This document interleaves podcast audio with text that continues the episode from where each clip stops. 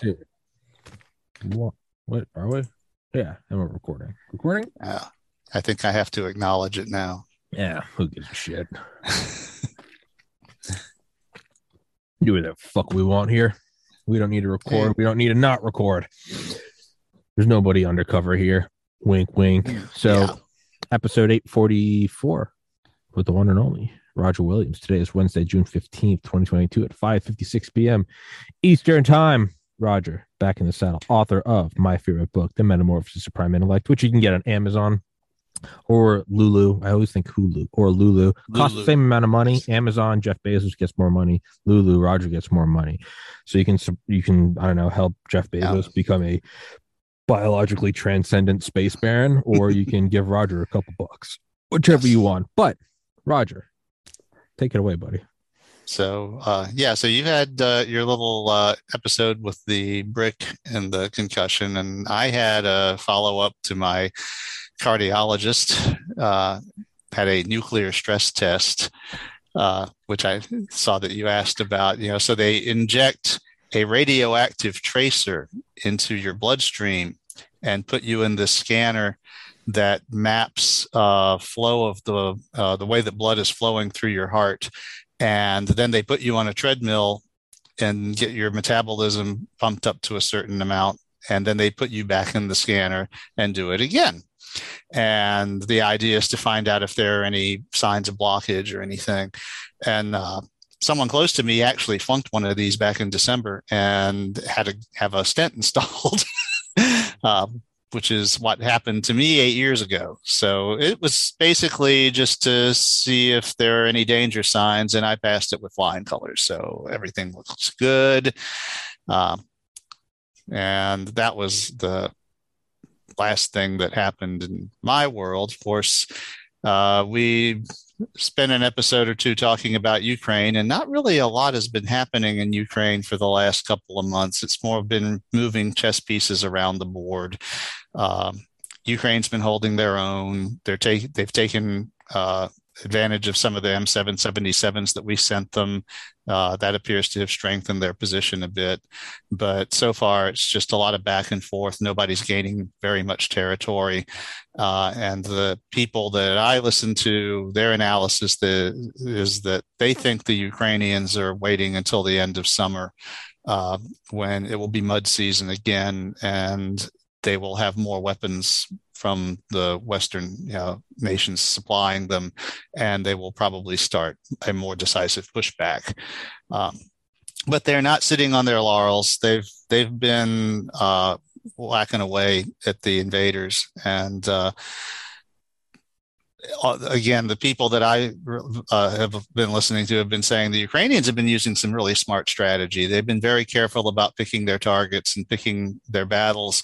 And the Russians have been very stupid about a lot of the things they've done, that they've seemed to be more driven by political goals and the demands to be able to make a claim by this date that we have this. Bit of land, or you know, the, the right now apparently they're trying to claim that they have Kherson Oblast in its entirety. And so there's, uh, what is it, Svaranstadist or some, I don't know how to pronounce it, but there's a city that nobody actually needs. It has no military value whatsoever. And they're both wailing away at it because if, it. if the Russians get it, then Putin can claim that they have the entire oblast. And so there's a political thing there. That was um, like in the waning days of the Nazi Empire. There was actually like a great deal of resources expended on some like super high altitude base camp somewhere in the far east. They lost like a ton of guys. It was just to raise a flag so they could say like the empire goes from here to here. Yeah. And it was like, yeah, they, they all froze to death. A lot of countries have done that. All of them, really. Yeah. I mean, I'm we're, saying not, that. we're not immune. I was about to say, I'm saying that from the country who threw a flag on the moon. Yeah. Hey, these dummies. They went to a high altitude. We went. Well, 200 also, and the whole die on this hill thing came from Vietnam, where we were doing that over and over again. And then Yeah. we, would, we would throw a bunch of lives at getting this hot bit of high ground and then not do anything Hill. with it. Yeah. I remember Uh, watching that movie with my dad when I was 18. I think it's called Hamburger Hill. hmm Yeah. Yep. And uh, so we're, uh, you know, guilty of it too. But right now, it's the Russia. So that's that's the war in Ukraine right now. It's just everyone's you know, the la- the last really significant thing was probably the sinking of the Moskva, which we talked about. Yeah, So- that was like two months ago. Put it this way, I bought these headphones in January for this podcast, and I think I've used them twice. Ah, well, fucking Roger throwing shade. I'm sorry. I that it's, it's I've always I've always said it's your joint. I am not going to insist that you kick a name off who can possibly build your brand or give you some cachet. I mean, controversy is also always good. So you've you've got to uh you know, you got a project going and I am not you know going to stand on you know that that and, and of course you didn't deliberately give yourself a concussion so no, that would have things like that happen. Uh, you know, shit happens. So, you well, know, that's, that's one thing. we're I good. That's one thing I always genuinely appreciate about you. Is that you remind me like this is your gig, and that's also something I'm realizing. The more and more shows I'm doing is is the the truth behind the statement. You can't please all the people all the time. That's something I'm starting to realize. I'm like, okay, I every once in a while, you are going to run across someone who you just cannot get along with. It Well, doesn't even matter. not even that not even that Uh, but like but like guests i get along very well with i'm realizing i'm Mhm. like this isn't early on in the podcast where i can just have the guest repeat week after week after week there is such a large swath of guests i have on now that Mhm. when i have to kick a guest back two months i have to explain to some i'm like dude this isn't like personal i'm like i just Yeah. i'm doing this with 90 other people who have all because like i text with like the majority of my guests. And I'm like, sometimes I'm like, you gotta remember, there's there's like 500 of y'all. I can't. it's so if I'm like, hey, can you do one in August? It's not like a slight. I'm like, dude, that's the the nearest opening. Yeah. So, yeah, it's And I, I totally understand that. I mean, I that's, appreciate that. I've, I've seen what you've been doing and, and you've worked very hard at it and your priorities seem to be in a very good place as far as what you're trying to do. So, uh, I certainly don't want to be getting in your way if, you know, that's the, you know, if, you know, and it's it's not that much skin off my nose if you know I was expecting to do a podcast and you text me an hour beforehand and it's like oh shit you know I just realized I've got another guest or something that's yeah that's cool I appreciate it. It's yeah. And then or like Sunday where I'm like, oh God. I have on an I have on a a, a, yeah a triple alumni France Dr. Francis Boyle. Oh God, I have hit I have an eight hour book I have to get through. Roger, I got I gotta run. I'm sorry. yeah. Uh, and and also yeah we might want to think about uh, standardizing on a day that's not on the weekend because you're going to get a lot of guests who want to do the weekends. I mean that's uh you know I mean so we, we were doing Sundays for a long time because you didn't have all this traffic you know coming through. But now that you do you're going to get a lot of guests who are going to Mhm. want Saturday and Sunday uh, and probably Friday and well probably Friday maybe not so much Monday. Um, but remember when we very and when we first started doing this we did uh we regularly did weekdays yeah Oh, yeah. so it's you know i i got to run a little early from work to do it but it's not that big of a deal um and uh you know if, if that creates less of a collision with your uh more prominent and you know Sure. stature gaining guests then uh Still no response from Vladimir Putin or Klaus Schwab. You know what? Fucking one day I'm gonna get him. I also can't get John Hinckley. Even though he's out of jail Oh. now. Apparently he's not allowed to do interviews. So that was a little bit of a Yeah, I think he's going to be under a lot of conditions for the rest of his life as part of his release conditions. Um, yeah, They're a little sensitive about people like him. the whole shooting at president, you know. Yeah. And the whole You know, his family being friends with the Bush family. Neil Bush was going to have dinner with the fucking or sorry, Neil Bush was having dinner with the Hinckley family that night. I mean, these are just funny coincidences. Just Definitely- normal people. I mean, definitely wasn't a sly coup. The former Yeah. head of the CIA I mean, things like that happen every day. every day. Um, I was going to say John Hinckley writes uh, music now, and uh, Yeah, I had heard that. yeah, he has a YouTube channel. So uh, John Hinckley Jr. is not banned from YouTube, but I am. So I don't know what that says, but uh, so Yeah. So, uh, so anyway, uh, I was thinking if you can remember what we were doing the last time we had some curators on, uh, we found out that the curators caused the KT extinction on mhm. Earth, and that they regularly do shit like this when they don't like the path that evolution has taken on a world. And uh, Jay and Emma, our heroes, uh, have been getting tours and you know little guidelines about how to be curators since they have been elevated and given curator implants themselves. Um, and one of the things they were just shown was a world that's going to probably get hit by an asteroid the next time the curators come around. And they had the bright idea to see if humans could do something a little more elegant. So they contacted one of the most powerful oligarchs on Earth in this future of around the year 2160. And uh, knowing that he was a big time hunter and uh, big gamesman, offered him the chance to try and clear this world of its dangerous megafauna so that a species more like us could evolve so that the curators wouldn't have to sterilize the place. And he, he was rather attracted by the idea. So for the next few episodes we're going to have uh, he and him and his people setting up their operation to uh, see what they can do about the monsters on this world. Uh, and jay and emma getting curator lessons. And then we're going to have a little bit of a climactic diversion. So. I, which I hope we can get to tonight because We- I've been waiting to read you this since February. I'm sorry. Roger monologue real quick as I take one last pee before we start recording. okay, that was quick.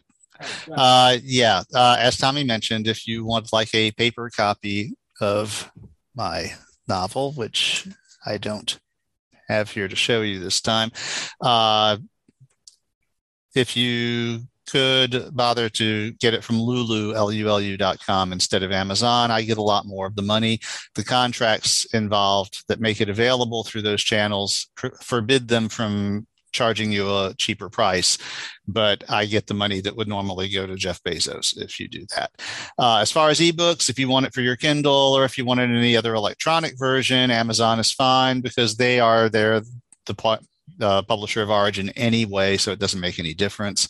And uh, of course, there's a lot of other stuff available. You can read uh, the Metamorphosis of Prime Intellect and just about everything else I've ever written and put online. Excuse me, for free at uh, www or just plain localroger.com on the web. Uh, of course, free means reading it in your browser. You'll see some of those also have links to uh, EPUB versions on Smashwords. They let you set your own price, and you can set your price to zero if you would like to get one of those electronic versions. That is also fine with me. That's the way that we set it up. Um, and one of those things that you can read there for free is The Curators, which I originally published on Reddit, uh, and which I'm in the process of reading to Tommy so that there will be an audio version of it read by the author. Uh, we are currently about halfway through the full text of the whole saga. And uh, I was thinking that we might finish it within uh, another six months or so, but that depends on us having slightly more frequent podcasts than has been possible lately. So I think Tommy needs to get one of them cups that he can keep under the desk. Shut your goddamn mouth. oh. I'm sorry. I'm I know I'm all over the place right now. This is the last episode of the week. I'm uh, actually a little brother's bachelor party that I'm flying Oh. out of town for uh, tomorrow, I think. And uh, so naturally, the last episode of the week, I'm always a little bit. Yeah. All right, Uh, so, so where's the party? Where did you buy airline tickets? I'm actually I'm actually not gonna say. I'm just realizing more and more as people Well, things things get around. well as the podcast is growing more you kind of get more and more people being like i want to come see you and i'm like i know Yeah. thanks for watching but no so uh it's in america Okay, that helps. Yeah.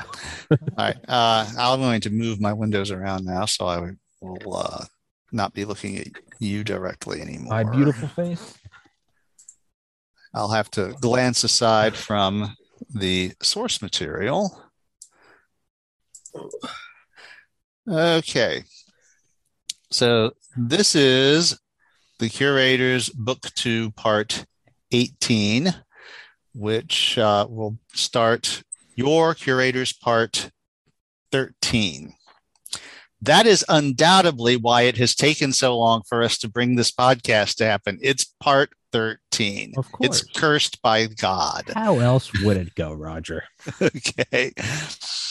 So, uh, when last we left our heroes, they had just shown the Red Prince, one of the most powerful oligarchs on earth after the consolidation of its government, which is another thing our heroes did, that there was some really cool hunting to be had elsewhere in the galaxy.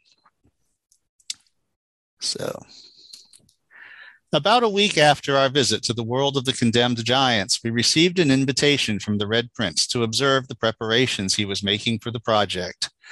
We folded over to what turned out to be the giant landed fold ship Nostromo as it was besieged by a thick cloud of transports coming and going. Red invited us into an office with a modest sign on the door that read Project Terra Nova. Wasn't that Terra Nova series about time travel to the ancient Earth? Sure, but there isn't a lot of source material to draw on for this kind of conflict, and I had to call it something. Your world of dead end giants doesn't even seem to be indexed. It is, but that index is private to the curators responsible for its level of development. How did you get control of a capital fold ship? I leased it, he said. Had my choice of several, actually. We built more of these things than we really need now during the diaspora. Nostromo is going to be parked on one of the islands or possibly just levitate out at sea. Our first mission will be a full planetary survey so we can make more detailed plans for the main mission, that first phase.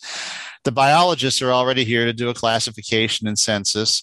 I'm laying in modest weapon supplies until we figure out what works on which targets. Some of the biologists have warned me that Earth's dinos would have been really hard to kill. Eventually, we'll have hunting tourists, but at first, it's going to be the pros scoping out the situation. As he spoke, a personnel transport landed outside the office and people started to file out. More scientists, Red said. I think that's my infrastructure crew. How are you recruiting people? Emma asked. Are you kidding? I just tell them what the mission is. Most of them would come along for free, but I'm paying them fair Earth economy wages. It turned out that Red was also leasing two interstellar personnel transports to shuttle between the Nostromo and Earth, a whole fleet of atmospheric transports for moving about on Terra Nova, and he was loading up what he called a modest provisional arsenal suitable for waging a respectable regional war. One of the interstellar personnel transports was returning, so Red invited us to meet it with him. My lead biologist, Red said, and we made informal introductions without Red telling them who we really were. How many people are on your team? I asked as assistants started to unload specimen containers.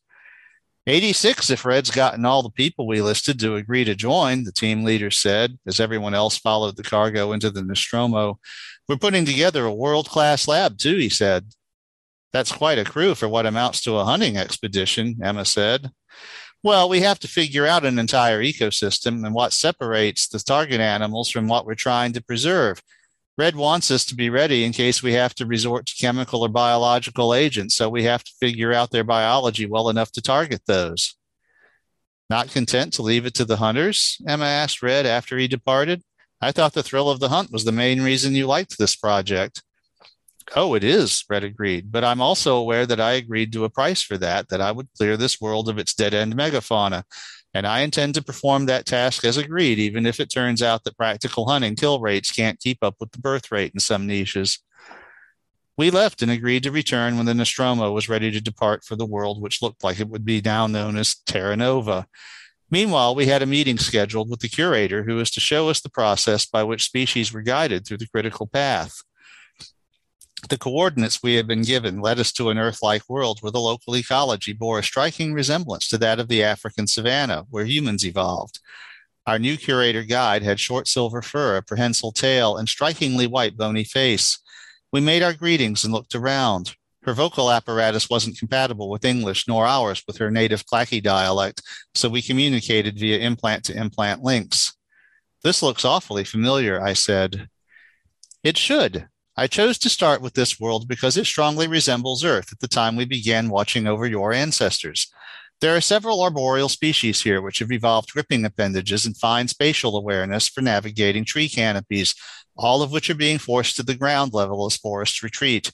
This is one of the situations we watch closely because in the past it has regularly led to the emergence of critical path species. Follow. We didn't actually walk, but let her guide us in a fold to another location. We were now in what had been the middle distance, a 100 meters or so from a group of animals that strongly resembled early primates. In later phases, we will have to be more discreet about our comings and goings and our appearance, but at this point in the development, our presence here doesn't really matter much. We can observe that these animals have a strong social organization, which is also promising for critical path development. They have begun to use as found rocks as weapons, but not to fashion more effective tools or to use fire. We watched for an hour or so as the group interacted, coming and going from the canopy of a single tree. At this point, this world is still on the index of the asteroid stations. We are able to make more frequent and detailed observations than they can, though. If the promising patterns die out, we will report that to the others and they will continue to curate this world. If one of these species starts to fashion purpose made tools or use fire, we will take over full responsibility. We made another fold jump to a different group. About a thousand kilometers further from the equator, the weather is more variable here. Decline of the forest is more advanced. These larger animals were walking on two legs and living on a cliffside complex of caves. Our biggest worry for this particular world is that none of these species have developed opposable digits, and it is possible that a random common feature of their genetic structure will make some such important trait unlikely to emerge. Would you do genetic engineering if it turned out to be necessary? No, at this stage, it's up to the universe to decide what will happen. If we were to intervene in all of these cases, we would simply end up with a garden full of familiar forms, and that's not what our ancestors wanted. How big is the population? The species we saw earlier number a few tens of thousands. These before us are all of their kind. Species at this stage tend not to be very numerous and their existence is fragile. It's one reason we check often. We normally visit this world on each solstice and equinox to see how they're adapting. Things can happen fast, not happen at all, or a promising species can be wiped out in a plague or famine. And you don't intervene? We don't interfere. For the future, there is something I must do for you too. We will end this visit now, but soon we'll need to conceal our activities better. I've been told to unlock certain capabilities of your implants. She looked thoughtful, then nodded. You can now control an invisibility shield which folds light around you. It's not good enough to really conceal you from a trained observer, but it will allow us to move among more developed species than these without making too much of an impact. Emma and I looked at one another. We could feel the new capability. What other abilities do we have that we don't know about? Emma asked. If you don't know about them, you don't have them, our host said. According to the plan that has been worked out for your integration into our work, we've been here long enough. I'll signal you in about a month when we'll be ready to visit a world at the next level. We folded back to Earth, where we startled Quentin by turning invisible. I can still tell you're there, he said warily, but I kind of have to squint. And if I didn't know in advance it was you, I wouldn't know what I was seeing. If I was primitive, I'd probably think you were ghosts. I didn't know you could do that. Neither did we, Emma said. And I really wonder what else we don't know. there was a brief discussion in the comments about oh, invisibility. And I made the comment that invisibility is actually kind of a nothing burger in this series. The important line in that episode was the last one. Okay. Book two, part 19. Less than a week after our appointment with the critical path curator, the Nostromo made its way to the world Red was calling Terra Nova, there were 300 people on board for the expedition, with over 50 already at our destination via the personnel carriers. Emma and I went along for the ride with everyone else so as to blend in. There was a flurry of activity as the biologists who had been on the ground transmitted results and conveyed samples to the ship. We've been surveying the smaller species worldwide, one of the biologists told us. We need to see what family distinctions are there, particularly at the biomolecular level, what might that might allow us to make specific diseases or toxins. Isn't it a bit early to be planning on the worst case scenario? Emma asked. If we need it, we'll need to have the planning already done.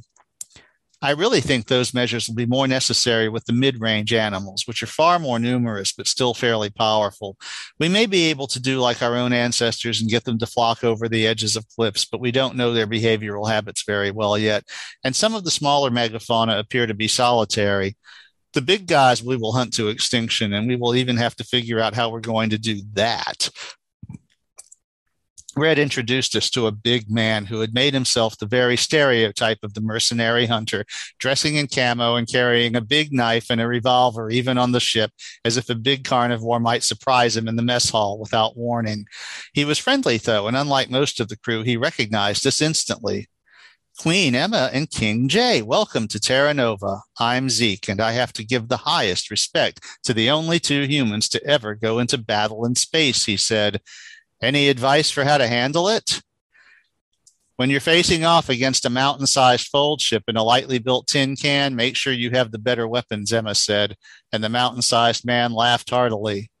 That's excellent advice. I'll be taking it seriously very soon. I'd be honored if you two would witness my hunt. I plan to take down the first of the big guys on this ball of mud so that the bio guys can get their samples.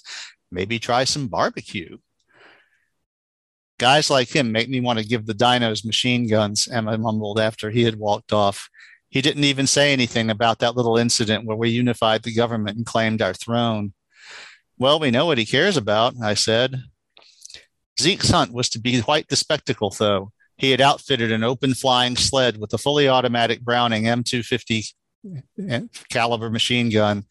The sled itself was basically a plate with a gun tripod and a chair for Zeke mounted to it. Wouldn't something with a little protection for you be a good idea? Emma asked him as we viewed it. Going up against a capital fold ship in a tin can wasn't much fun. I've seen estimates of these guys bite force, Zeke said. I'd rather have a clear shot than a cage that bad boy can crush. Scouts located a promising target and the observation craft formed a distant circle before Zeke moved in. These were just bigger floating plates, but we were high enough to be out of range of any of the animals, and Red had supplied us all with binoculars. They were autofocus, had active image stabilization, built in rangefinder, and target size reticules, but they were old school in that the light passed directly from the target through a couple of quality lenses to the eye without being digitized in between, just like being there yourself. The giant was making its way across a wide open grassland, moving steadily, it was on its way from somewhere to somewhere else, perhaps migrating. This was one of the things the bio folks were studying. Zeke moved in from the side and opened up with a short burst from the Browning. The crisp little display in our binoculars counted an even 20 rounds. That would have dropped an elephant cold if there were any elephants left to aim it at. The giant turned toward the source of its irritation. Some of the bullets had very clearly bounced off its mammoth beak. It tilted its head in Zeke's direction, it was not quite smart enough to realize that something as small as Zeke his, and his flyer might be dangerous. Zeke hit it again, and the counter stopped at 80. This time it saw the muzzle flash and understood that Zeke was the source of its irritation, and it moved toward him. It moved toward him very quickly. It was big, but it had long legs and a surprisingly quick gait. Get out of there, asshole, Emma said under her breath. Zeke opened up again, and this time the display ran to 160. The giant had closed half the distance, and Zeke had made no move to evade it. The gun fired again, and the display ran to 300. The flyer not being very large, this was all the ammo he had. The giant only ran faster and ripped loose a searing bellow of anger, like the DJ mix of a parrot imitating a foghorn dropped two octaves. Zeke finally punched the controls and shot up vertically. The monster bellowed up at him as he hovered about 30 meters beyond its reach. Then it jumped. Later, the biologist marveled at the recordings. Normally, such a massive animal can't safely fall from more than a few meters, much less jump that high. But its legs appeared to be equipped with massive system of energy storage and shock absorbing accessories. Much more special purpose than simple muscles. It managed to knock Zeke aside with one claw, but not get a grip on the sled, and fortunately didn't quite get in beak range. It did snap its beak at him, and Zeke said it sounded like two mountains slamming together. The biologist followed in one of the observation platforms and saw that the ambush had, had, apparently done no real damage. Three days later, the animal was still making its way south. The biologists also found other targets of interest, but Zeke was intent on taking this one down. Five days later, he was ready with Plan B. What the actual fuck is that? I asked when I laid eyes on the new armament. This gun was mounted fast to the sled, so the sled would have to be maneuvered to aim it. The gun itself was over two meters long. Zeke no longer had a chair. He would be face down next to the gun, strapped to the sled, which had been lengthened to about the size of a surfboard. That is a fucking Lahti L39 anti tank rifle, Emma said. Only semi automatic and not made since World War II. Somebody appears to have taken my advice. Yes, I have, Zeke said from behind us. The 50 cal rounds just bounced off. This is a much heavier shell with about the same muzzle velocity. Not fully auto, though. I couldn't take enough ammo to fire for more than a few seconds if it was. I did have access to the full auto aircraft variant. No, this is for precision. The whole sled will recoil hard when it's fired, and only the first shot full auto has any accuracy. I have to find its weak points and drill them, so that's why I got the not very big two laser sight mounted on the antique elephant gun. Why don't you use something more modern? I asked because nothing like this has been made since we started using explosives for piercing armor. You could just use an RPG, Emma said sweetly. I'm hoping it doesn't come to that, messes up the barbecue. Surely a PDE5 inhibitor would work better than all this, I said after he left. Maybe they give him heartburn. Round two started up about like round one, except 60 kilometers further south. Zeke still didn't sneak up from behind, although Emma confided that she would consider it the only sensible strategy after what had happened the first time. Zeke settled in just above the grass and pulled the trigger. Our round counters flipped to one. The animal made a gesture that was easily recognizable for not this shit again. It spotted Zeke and started toward him. He fired at intervals of a few seconds, and on his fourth shot, one of the giant's eyes exploded in a gout of red. But it kept coming. These things don't seem to have gotten the flight part of the fight or flight memo, Emma observed. Zeke would just pursue it if it turned and ran. Maybe it's smarter than it looks. Red spots appeared on the animal's neck, on its chest, at its crotch. There was audible groaning from the audience when that happened. Still it came, and Zeke backed away, still firing, since the sled and gun were essentially one machine the way it was mounted. Nothing slowed it down, and after exhausting his ammunition, Zeke shot upward fast enough that he couldn't jump for him again. On the com channel, we could hear him unleashing a blue streak of profanity at it. That was, however, the end of the duel. The biologist called eight hours later to let us know the animal had finally died of its wounds. It had taken that long, despite some obvious severed arteries that left it resting in a pool of at least 100 liters of blood. They got in quickly with robots to get the blood and tissue samples they needed. Scavengers were gathering, and many of those were also potentially too powerful to easily deal with. Fortunately, night was falling, and the scavengers did seem to fear fire. This made it possible for the biologists to move in when they were sure the monster was really dead and harvest Zeke's barbecue slab. The tests were clean for human consumption, and there was enough meat for everyone in the crew to have a generous sample. At Zeke's personal direction, they sliced the massive muscle into centimeter thick slices and then three centimeter wide strips. Zeke turned out to be quite the barbecue artist. But after all that drama, it was rather anticlimactic to find out that the giant carnivore's meat tasted almost exactly like dark turkey meat.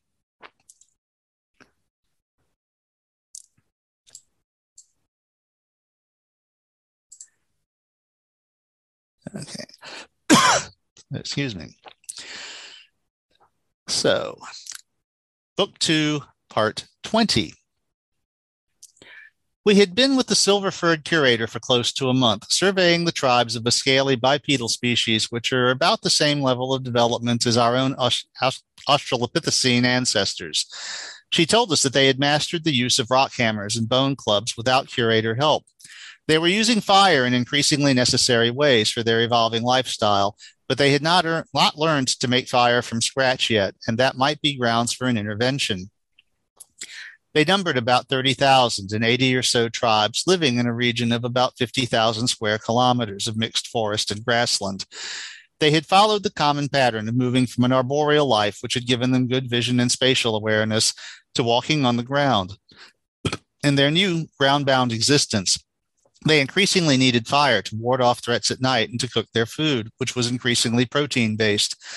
They had learned to tend fires carefully, but all the tribes were subject to the occasional loss of their seed fire. and then they had to wait for fortunate lightning strike or an encounter with another tribe to make a new one. Such fireless periods were increasingly dangerous for them.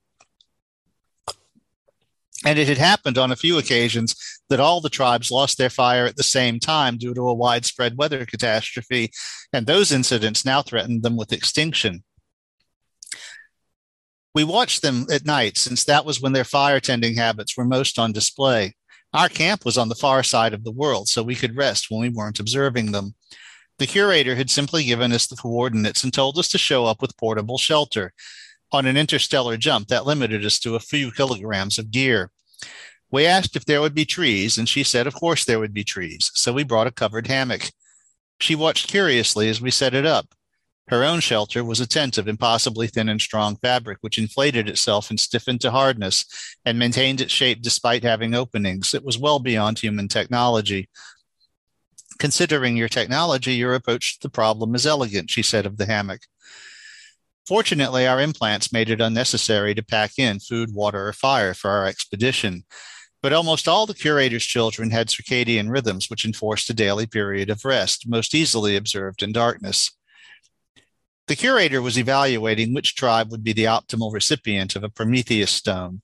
Parameters included how likely they would be to need it and how often, incentivizing them to learn its lessons, and how likely they would be to meet other tribes and pass their new skill along once the stone had done its work. We understood that this was a complex problem the curators had evaluated millions of times and listened, listened attentively as she explained each step of the reasoning, both in our investigation and her final decision. Okay.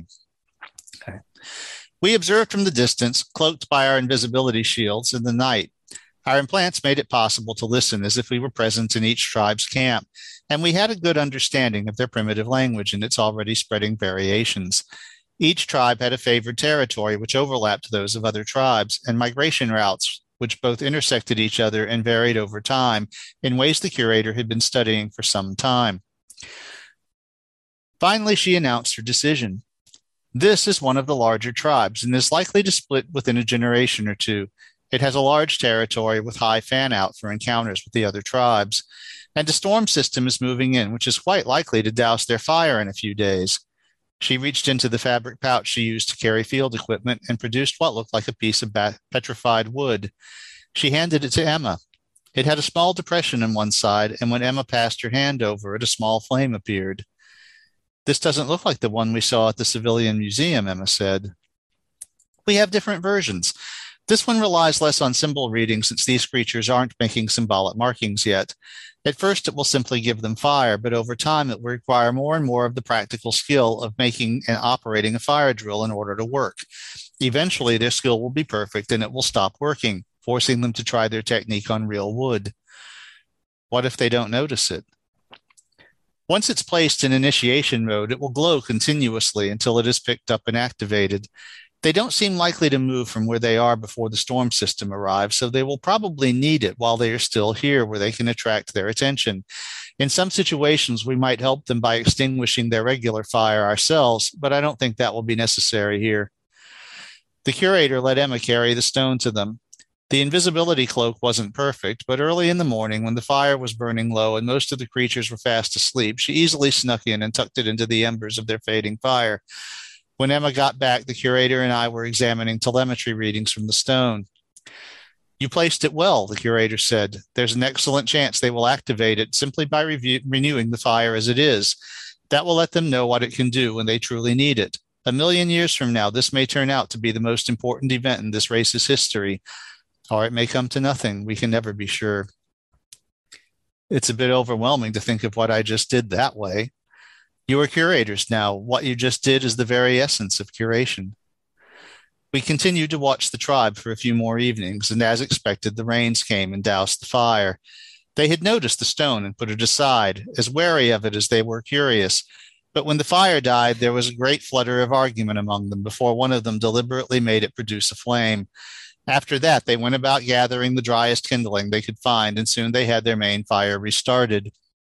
Soon we observed that the individual who had made that flame on the night of the storm was keeping the stone with him, apparently at the urging of the tribe's alpha leader. This is an interesting development, the curator told us. The leader is probably a little afraid of it, but they are all they all recognize its usefulness and power. Delegating a power like this to another is an important step on the road to making a complex society that can perform deep planning and execute non trivial projects. And it's not usually directly related to the acquisition of fire.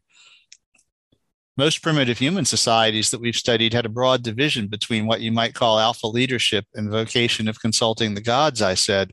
Could this person become their first witch doctor? Humans followed that path because, not being curated, your ancestors had no idea where such powers came from.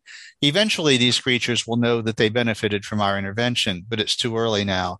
They don't have the faculties to properly assess their role in the universe yet.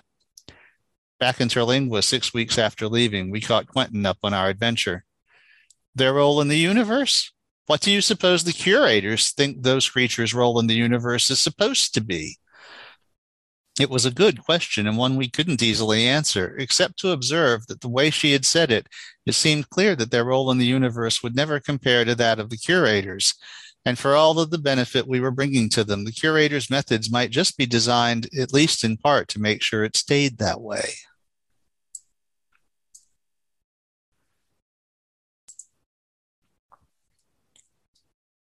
Book 2, Part 21.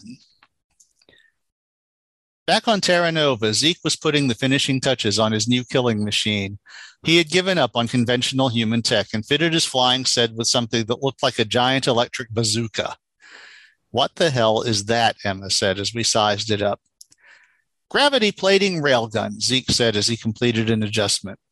Sure enough, we realized the launch tube was made up of hundreds of circular plates of nanite gravity plating in a four meter long stack gave up on explosive propellants, Emma said brightly. Not good enough, Zeke said. These fuckers are tough. I've got first kill, but I'm going to get first one shot on them. We can't blow a 100 rounds of antique ammo on every one of half a million individual critters. That thing must weigh a ton, I said. Just about. Gotta love gravity plating, though. Doesn't matter how much something weighs if you can get it in the field, it just floats. So, what does this thing fire? Zeke tossed her a metal bar. It was about three centimeters in diameter, half a meter long, and Emma seemed surprised at its heft as she caught it. Tungsten, Zeke said, and we'll recover and recycle them. About seven kilograms, right? Should be enough to punch through that tough skin. What's your target velocity? About two kilometers per second. Should look satisfyingly like a normal gunshot to the spectators, and no recoil. Just a second, Emma said. How the hell did you get that kind of acceleration from gravity plating? She didn't say it out loud, but that's on the order of what she could summon by directing the gravity of a black hole. And that's a little more intense than what holds us down to the floor. That you would have to talk to the technical guys. I'm just aiming it at the monsters. At Zeke's direction, we found the weapons lab and found the railgun team. Oh, it was quite an adventure, one of the engineers bragged. I was on the team that was trying to reverse engineer this stuff before the curators paid us for the civilian fold inhibitor by giving us the technique. Nanite plating contains protective circuitry to keep it from being overloaded past about two and a half Earth gravities. But we found that with the curator's description, we could locate functional elements within its nanite lattice, and we could selectively disable the overload sensors by burning them out with ultraviolet laser. It takes about half an hour to treat one of these plates. He handed us a single railgun plate, half a centimeter thick and 30 centimeters in diameter, with a three centimeter central borehole. This made it possible to push the plates to 100 gravities, at least for a few milliseconds before they would start to melt. Then, by selectively leaving some of the overloads in place, we could refractively focus the beam so the whole plate's effect is concentrated mostly along the central bore. That got us up to a thousand gravities, and stacking 500 plates to make it four meters long gave us a combined half million gravities over the length of the bore. takes about five milliseconds to get the projectile up to speed. And in classic fashion, the old fashion, the bullet has a lot more energy than we put into the gravity plates. Conservation of energy, take that. How does it compare to the Lahti? Oh, the elephant gun manages about 800 meters per second for a 300 gram projectile. So MV squared makes the railgun about 100 times more powerful. But it took 300 Lahti rounds to take one of these things down, and it still lived for a few more hours after the attack. True, but this one will hit it all at once and put all the energy into one chosen spot. If Zeke hits the heart or brain, it's lights out. The biologists were less impressed. He'll probably get a one shot kill with it, the research had said, but not every time. You would pretty much need a direct hit on the heart or brain for a quick kill, and everything is well protected. The big guys, both carnivores and herbivores, have thick skulls and their hearts are protected deep within the mass of their body. And their other vulnerable points are much smaller targets. Hitting one of them in one shot would be a trick shot of the first order. Any luck on your end? I asked. Not much. The evolutionary arms races reduced the diversity, so there aren't a lot of macroscopic animal species left, and the ones that have survived are pretty closely related. Pretty much all of the macrofauna we found are more closely related to each other than just the mammals of Earth are. If you get down to individuals weighing less than a kilogram, there are some less related stragglers, but those would be likely to survive the curator's asteroid anyway. That's what our ancestors were in the Cretaceous. Wouldn't a natural pandemic be likely to wipe everything out? You'd think so, but we really haven't found many sick animals, and we think all of those have been very old. It may be that these forms are the survivors of a wave of pandemics that just left them all with similar immune complexes. There's nothing biochemically different about the big and small forms. Not that we found at the scale of interest, Everything on land larger than a wolf or gazelle is pretty much the same class and forming only a handful of orders. If there were other megafauna classes, the beakosaurs and their relatives might have wiped them out a long time ago. We have yet to propose even a simulated disease organism that might affect the big guys that wouldn't affect the smaller ones even harder. And they have similar vulnerabilities to chemical toxins as well. One of the hunters suggested they could go for poisoning with small pellets of something highly toxic like polonium 210 instead of going for outright kills. After a few thousand years, there'd be nothing left in the environment but harmless trace amounts of decay products. But the problem with that is the scavengers would ingest and spread the toxin. Any successful program is going to have a lot of carrion lying around to be scavenged. And if we make a real dent in the large animals population, we would expect at least a temporary surge in the numbers of the smaller ones as a result. So you're telling us that we offered to show off our celebrated killing skill on a world of unkillable super predators. Oh, it's not just the predators. Don't even get me started on the herbivores. They have effective defenses against the predators and the kind of bad temper we might if we were constantly being hunted all day by actual T Rexes back home. And they form herds. The ironic thing is, this is exactly the reason the curators want to throw an asteroid at this place in a lot of ways, it's even further along a dead end evolutionary pathway than Earth was 65 million years ago. Even if we wipe out all the biggest guys, considering who will be left, it's very likely they'll just re evolve as surviving smaller species reoccupy the niches that we open. So you think we're wasting our time? Not so far. The boys will have their fun, and it's kind of fun watching them bash their heads against this particular wall and we're learning a lot. Politeness forbids us from doing this kind of survey on most of the worlds we visit.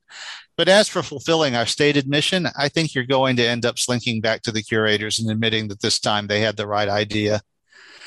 Of course, we turned out to see Zeke go for what would be the first one shot kill of the entire campaign. In keeping with his goal, he hadn't fitted his gravity railgun with a means to reload it. It had to be fired a few times to sight it, but he needed to be loaded it needed to be loaded from the rear. The bullet was held in place with the light duty clips until the gravity plating stack went to work.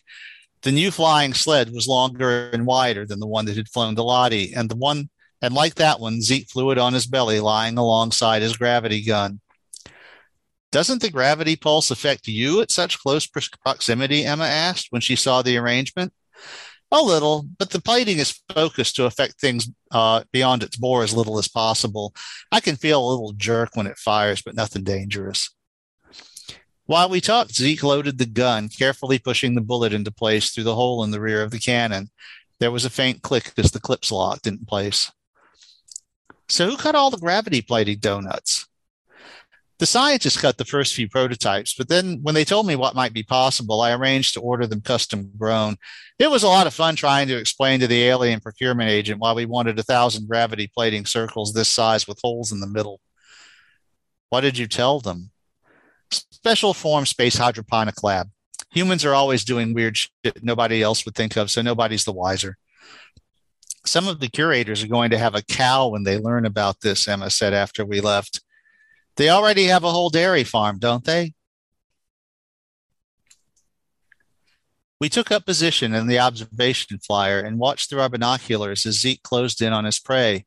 He was intent on getting as close as possible for both maximum impact energy and best aim. He was going to try for a heart shot, and the animal's heart was deeply located beyond half a meter of other flesh, including a very thick and tough layer of skin and scales. Fortunately, the flyer was silent, and Zeke was sensibly approaching from the animal's blind spot at the rear this time. He took his time placing the laser sight dot where the anatomists had told him his chances would be best, and he fired. Zeke and his cannon zoomed straight up, not waiting for the animal's reaction as it started to wheel around. The tungsten bullet had entered the animal's body exactly where Zeke intended, and a great jet of blood was now erupting from that wound. But the bullet hadn't exited, and it was unclear just how much damage it might have done.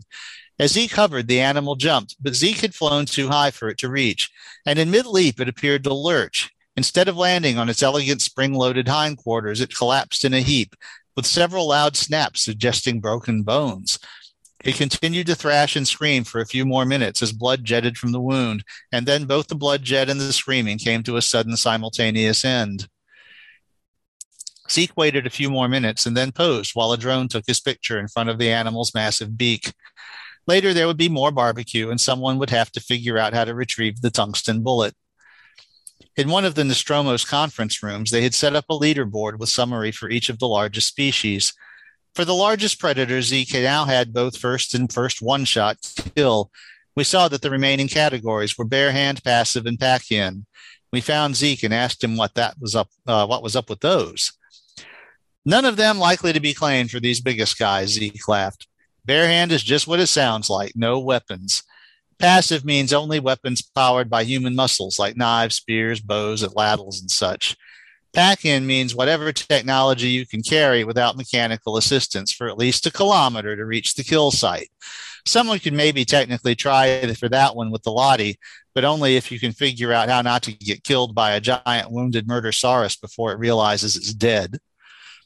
Any ideas on getting the bullet back? I asked. Wait until the scavengers do their thing and collect it from the bone pile. While we were celebrating, the silver furred curator invited us to join her for possible placement of a tablet of writing. So we retired early and simply disappeared from Terra Nova to continue that branch of our studies.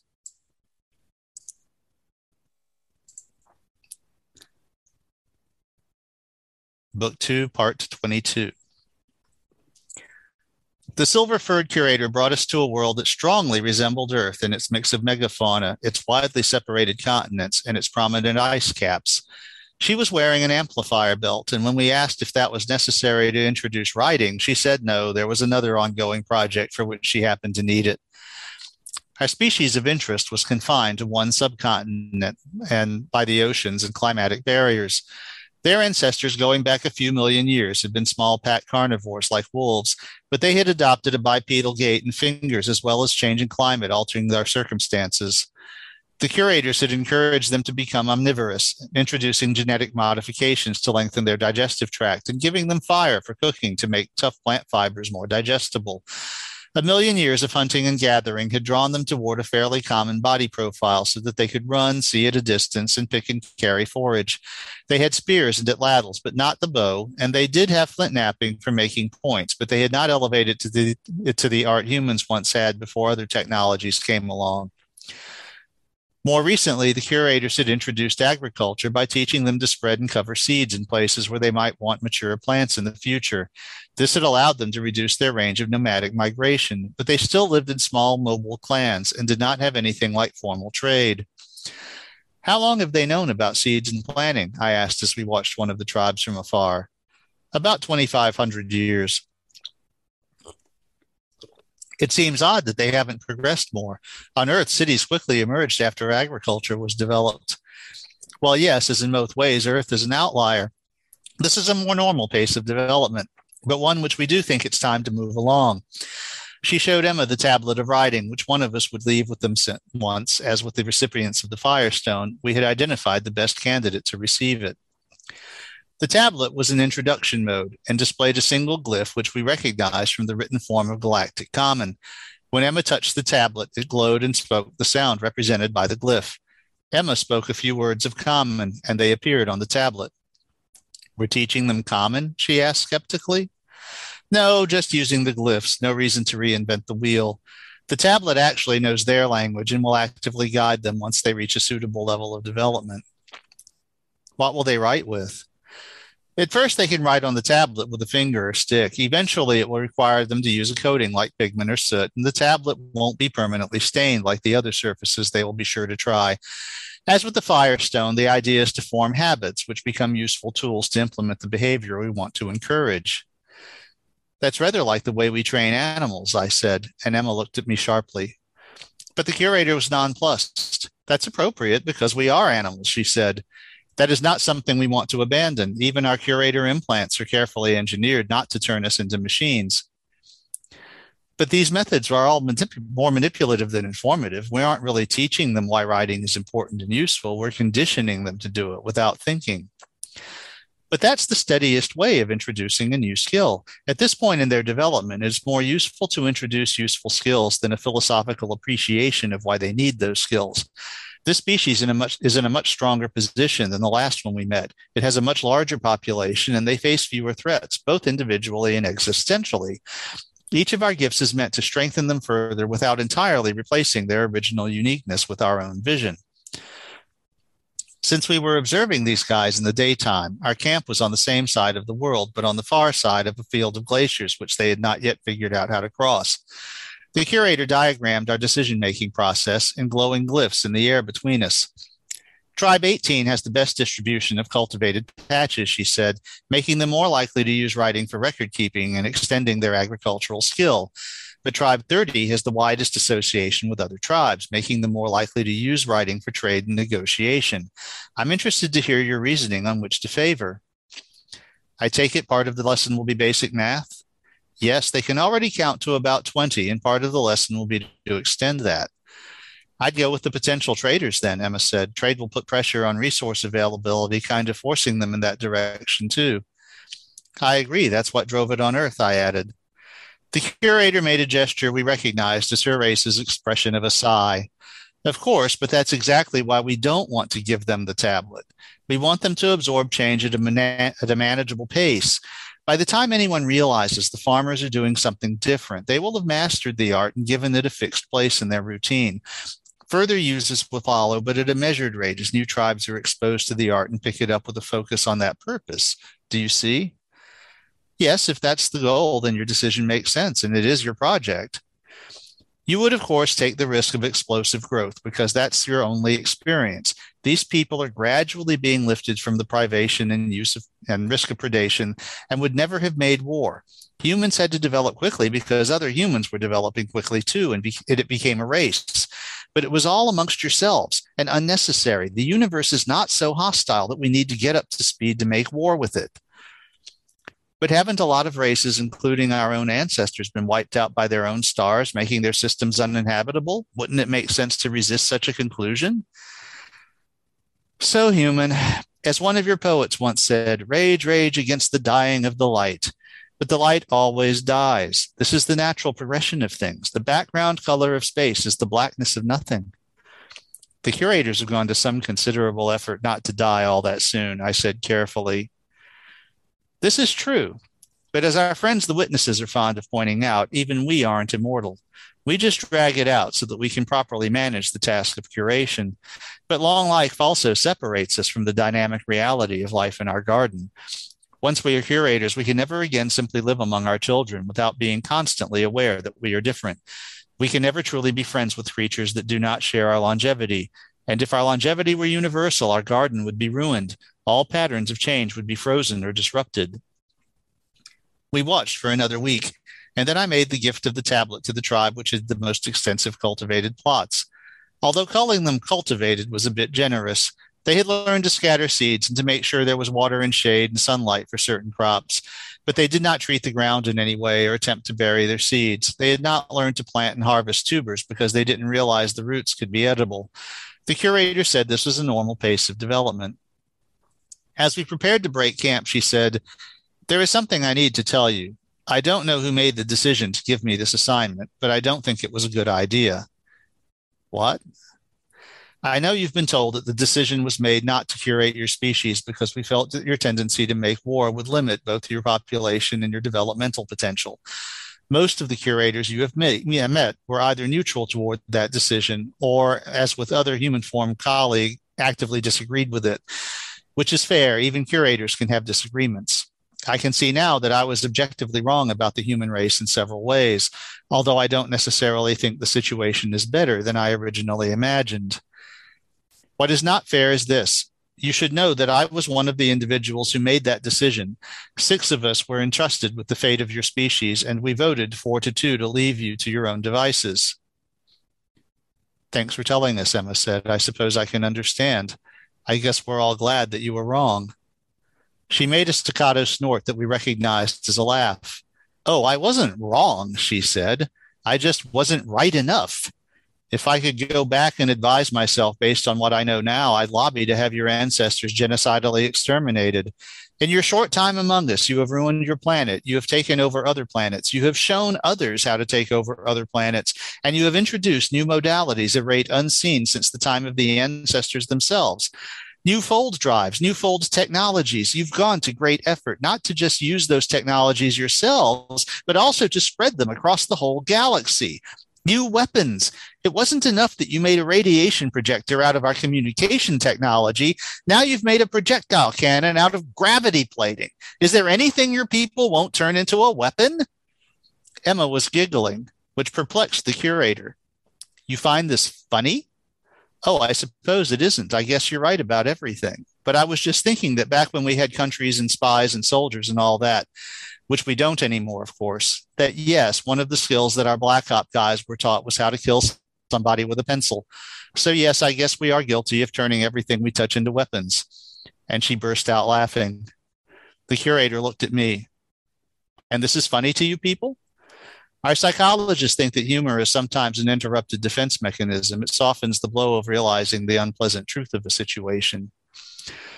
Well, in that case, there is something I do need to show you. Fold with me. She gave us coordinates in a spirit of conviviality. We let her guide us. We found ourselves in a human made inflatable habitat module. What is this? This is where I sincerely apologize. I hated the lying and I hated pretending that you are not the most dangerous vermin to infect our garden and all of living memory, which for us is a long, long time. And as dangerous as your species is, the even more crazy and dangerous thing which was done was giving you two our powers. Half the terrible things humans have done to our garden have been done by you two specifically. So if there was any other way to do this, just know I would have taken it. But there isn't, not at this point. Goodbye, Jay and Emma of Earth. And she folded out. That was fold inhibitor, Emma said.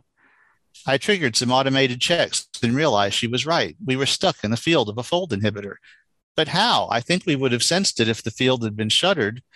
She was wearing an amplifier belt. We didn't fold ourselves here. She folded us here. The amplifier must be able to punch through from outside the inhibition field. Our implants can only get 100 meters or so, and there's nothing around outside but vacuum. It began to dawn on us that the hab was completely empty. There was no equipment of any kind, no pressure suits, no communication gear, not even any atmospheric processing equipment. There was, however, a piece of paper on the floor, which was hand printed in Galactic Common. I read it. I wanted to leave you with privacy to say your goodbyes, but I am not a cruel being by nature. Accordingly, the end will be merciful. Hopefully, we can deal with the rest of your species in a less final fashion. That is rather ominous, Emma said. After a minute or so, there was a loud beep and a small explosion punched in the wall of the hab. It wasn't strong enough to harm us, but it had been placed at the base of a seam which ripped open, spilling the hab's atmosphere out into the night of the some world stabilizing moon. With our last breaths, Emma and I embraced, and because it was impossible to talk in the howling and thinning maelstrom, Emma spoke through her implant in my head. It has been an honor and a privilege to fly with you. A few moments later, we collapsed unconscious to the floor as the deflated roof of the hab floated down to cover us. To be continued. Jesus.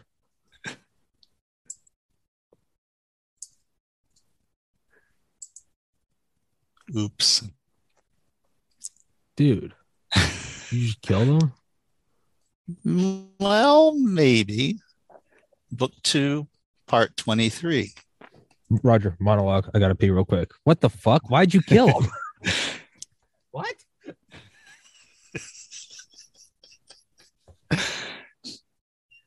He doesn't know. It's called drama.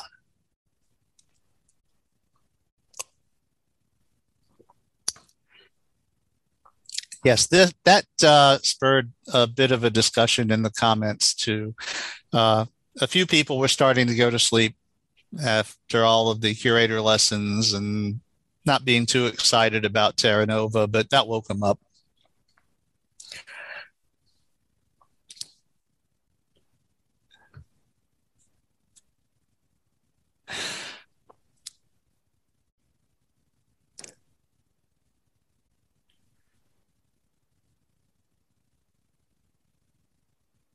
Going to have some fun. How do we salvage this? A lot of people wondered in the comments. I'm taking for all the pollen. I'm taking this allergy medicine that makes my throat really dry. So I've been drinking way more water than the large amount that I already drink. Hence the bathroom breaks. Okay, sorry. Keep going. All right. Book two, part 23. You motherfucker. I could not figure out where I was. I was conscious, but in, and in fact, I felt very alert, but I had no senses and couldn't feel my body. I was also aware that I should have been a bit more upset by this than I was, but I also didn't seem to be feeling strong emotions like fear or panic. The last thing I could remember was preparing to deliver the tablet of writing for the curator's direction. I was aware of my curator implant, but much of what it would usually be telling me was blank or off scale. I wondered to myself what the hell was going on, and like a memory, a thought floated into my mind. Engram synchronization could not be completed. That felt like my thought, but it obviously was not. And that's the way the implant usually delivers requested information. The curators didn't want the implant to feel like another separate being lurking within one's mind, even though that's very obviously what it is in many important ways. But interactions with it are made to feel like one's own thoughts and feelings. I had the impression that this thought about engrams would convey important information if I had any idea what it meant. Since it was something I could sense, I took inventory of the fold situation and finally recognized one of my circumstances. I was in the field of a fold inhibitor and it had shut down most of my implant's functionality. I could still fold a short distance, but all sorts of alarms twitched when I thought about trying it. And that didn't explain why I seemed to be disembodied. I wondered what was up with that and got another answer. The bioform is incapacitated. It wasn't like having a conversation. If I thought of questions, they went unanswered. But if I wondered about something, sometimes it felt like I just knew. I wondered why the bioform was incapacitated. The local environment is in vacuum. The bioform has vacuum defenses, but they are unfamiliar and the prognosis is unknown. There is no safe destination to fold to within the range imposed by the inhibitor. And what about Emma? The companion bioform is also incapacitated by the vacuum environment. Her implant is in ready mode and it requires her conscious interaction to take action. But if she was unconscious, what was uh, happening with me? This implant recorded sufficient engrams to perform emulation under the threshold established for emergency action in a bioform mortality situation. So that was it. I wasn't actually Jay. I was the implant emulating Jay. That was odd because I certainly felt like Jay and remembered a lot of Jay's life. But there were also conspicuous gaps. In particular, I couldn't remember much at all of my medical training. I vaguely remembered our mentor telling us of this capability when we received our implants, but wasn't it supposed to take a thousand years or more to become enabled? Engram synchronization is highly variable and sometimes reaches threshold much sooner, particularly under emergency situations. So that was it. That's, my mouse wheel just jumped. The situation was an emergency. Loss of the bioform is to be avoided if possible. I found that I wasn't completely blind. I could sense my environment within 100 meters or so and understood that I was indeed on the surface of a low gravity, airless world, almost certainly the stabilizing moon of a curated world. I could also sense the strength of the inhibitor field by its effect on my capabilities. I had to find the damn inhibitor. Separation from the bioform is to be avoided, but emergency protocols protocols allow it via override. Would I be able to reconnect? If the bioform is returned to safety, reconnection will be automatic. I overrode the interlock and separated from my human body and found that the fold inhibitor didn't impede my ability to navigate in normal space. I could go almost the speed of light because without my body, my point of contact with the material universe was a massless point. Of course, this also meant I had no way to interact with the world since all my implants modalities were fold based. I set up a hill climbing area search algorithm and spent about half an hour locating the inhibitor. It was about a quarter of the small world's circumference away from where I had awakened. I knew that I could find my way back with great precision. Though I didn't know where I was, I did know how I had gotten from where I started to where I was now. I had no way to affect the inhibitor, though. I couldn't disrupt its power or damage it. And it, if it had a user interface, I had no way to operate it. I had to get out of the inhibitor field and figure out where I was. So I shot up from the inhibitor site at about 80% of the speed of light. It took 15 minutes to reach the edge of the inhibitor field, which was little more than an astronomical unit in radius. And then, just as suddenly, I knew where I was. My fold senses couldn't feel Seville or its moon or the sun or the inner planets of its system, all of which were within the inhibitor field. But I knew where I was in the universe and I could feel the outer planets, which matched my very implant precise expectations. I could now fold to any point in the galaxy, but none of my options were all that promising. Fortunately, I seemed to be thinking very fast. In normal circumstances, emulation is paced to the natural rate of thought, but in emergency protocol, it can run 50 to 80 times faster. I could go for help, but I could probably, and I could probably even communicate by taking over a microphone channel. But even if I could interact, attract help and bring them to Seville, they would be just as stuck as I was. Traveling an astronomical unit through normal space without full technology to decelerate would take weeks. And while Emma's experience when the plausible deniability had blown out showed that we had at least a few hours, we knew from the witnesses that we had at most a day or so before permanent damage would set in, and no more than two days at the outside for our bodies to survive. I still didn't have any idea how we had gotten to the middle of an inhibitor field, and my implant had no idea when I wondered about it. But it didn't matter. Much of what was me was still locked up in brain jelly, and both the implant logic and my emulated consciousness were strongly motivated to get it back. Not to mention that I really wanted to also save my wife. After excluding a long list of things that were obviously unworkable, I decided to start by asking myself what was at hand. I could easily and precisely navigate the outer Seville system, and without my bioform as part of the package, I could fold a payload of several hundred kilograms within that range. I could project energy from the heart of some star other than Seville's, but I couldn't collimate it well enough to be a useful weapon at a range of 150 million kilometers. And I could use supergravity to accelerate things. That created an option. I folded out to the closest gas giant, confident that it would have a ring. It did, and I spent half an hour or so shopping for a suitable chunk of ice it wouldn't be too it couldn't be too big for me to fold in system but it had to be as big as possible within that limit to be effective when i found what i wanted i folded back to the point where i had emerged from the fold inhibitor field I was confident that I was within centimeters of where I would have been if I had simply kept my original velocity vector from the world where my body was trapped. Seville's moon would be curving around Seville in its orbit, and Seville itself similarly curving around its host star. But in the course of a few hours, those departures from a straight line would amount to at most a few meters. It was maddening considering I could locate points on world circling other stars to within millimeters, but the situation was the situation. I aimed as accurately as I could and opened the microfold supergravity portal to the Sagittarius X1 black hole.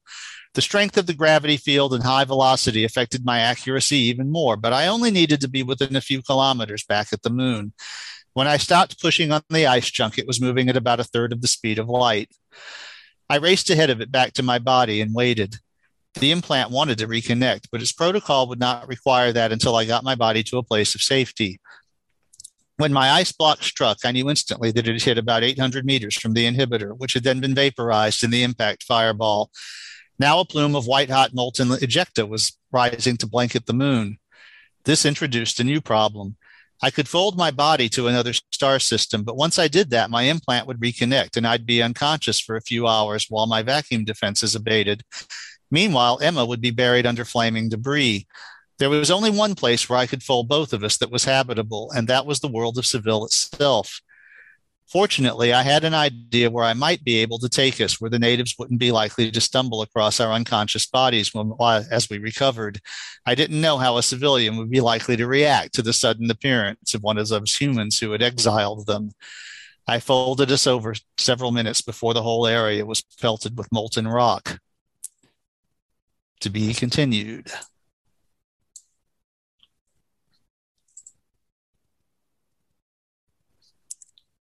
So you see, I didn't kill them.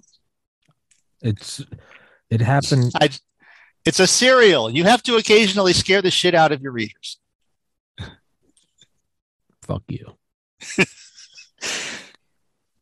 Book 2, Part 24. After losing consciousness in the ruptured lahab, I woke up on the floor of a large, brightly lit nanite based building it wasn't decorated and had the feel of a public work, which wouldn't often have random visitors. There was a large display showing a grid of mostly green indicators, with a few red ones sprinkled about. As I watched, one of the red indicators turned green. Opposite this display, the roof vaulted toward a wall, which undulated like an array of cylinders. Each of these undulations carried some lettering in galactic common.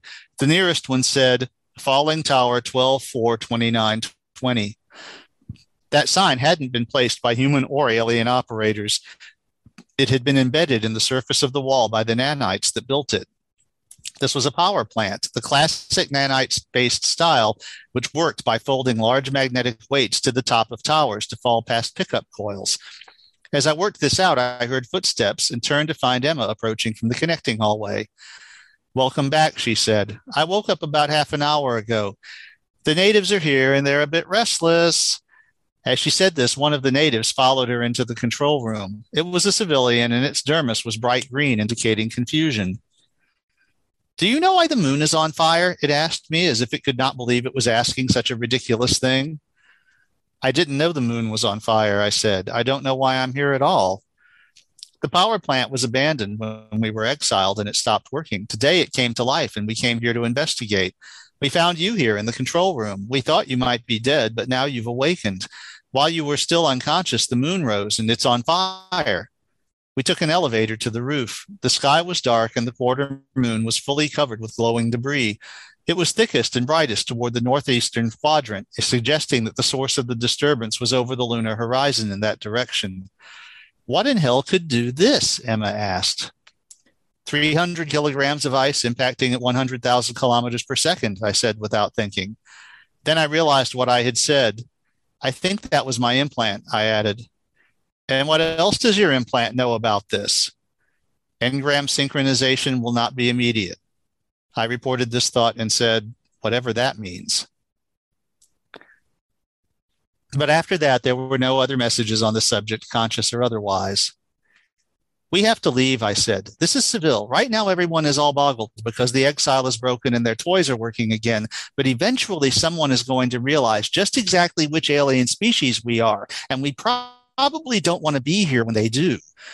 Well, we can fold now. Back to Earth, I could stand a cocktail at the top of the mark right about now. We have to be careful. That bitch tried to kill us and damn near succeeded. I still don't understand how she didn't succeed, but I don't want to give her a chance for a do over. We don't know who we can trust, and every indexed world has at least one curator among its population, and they can detect our fold activity. In fact, my understanding is that there were some curators who stayed here to observe the period of exile. They might already know we're here. Well, if we have to go somewhere and everywhere has an embedded curator, what do we do? Not everywhere has an embedded curator. I'd be pretty confident there isn't one at the st- among the staff at Terra Nova. So we folded back to the Nostromo, where we found the whole scene almost distressingly normal. They were used to our comings and goings, and our return after another curator lesson was completely expected.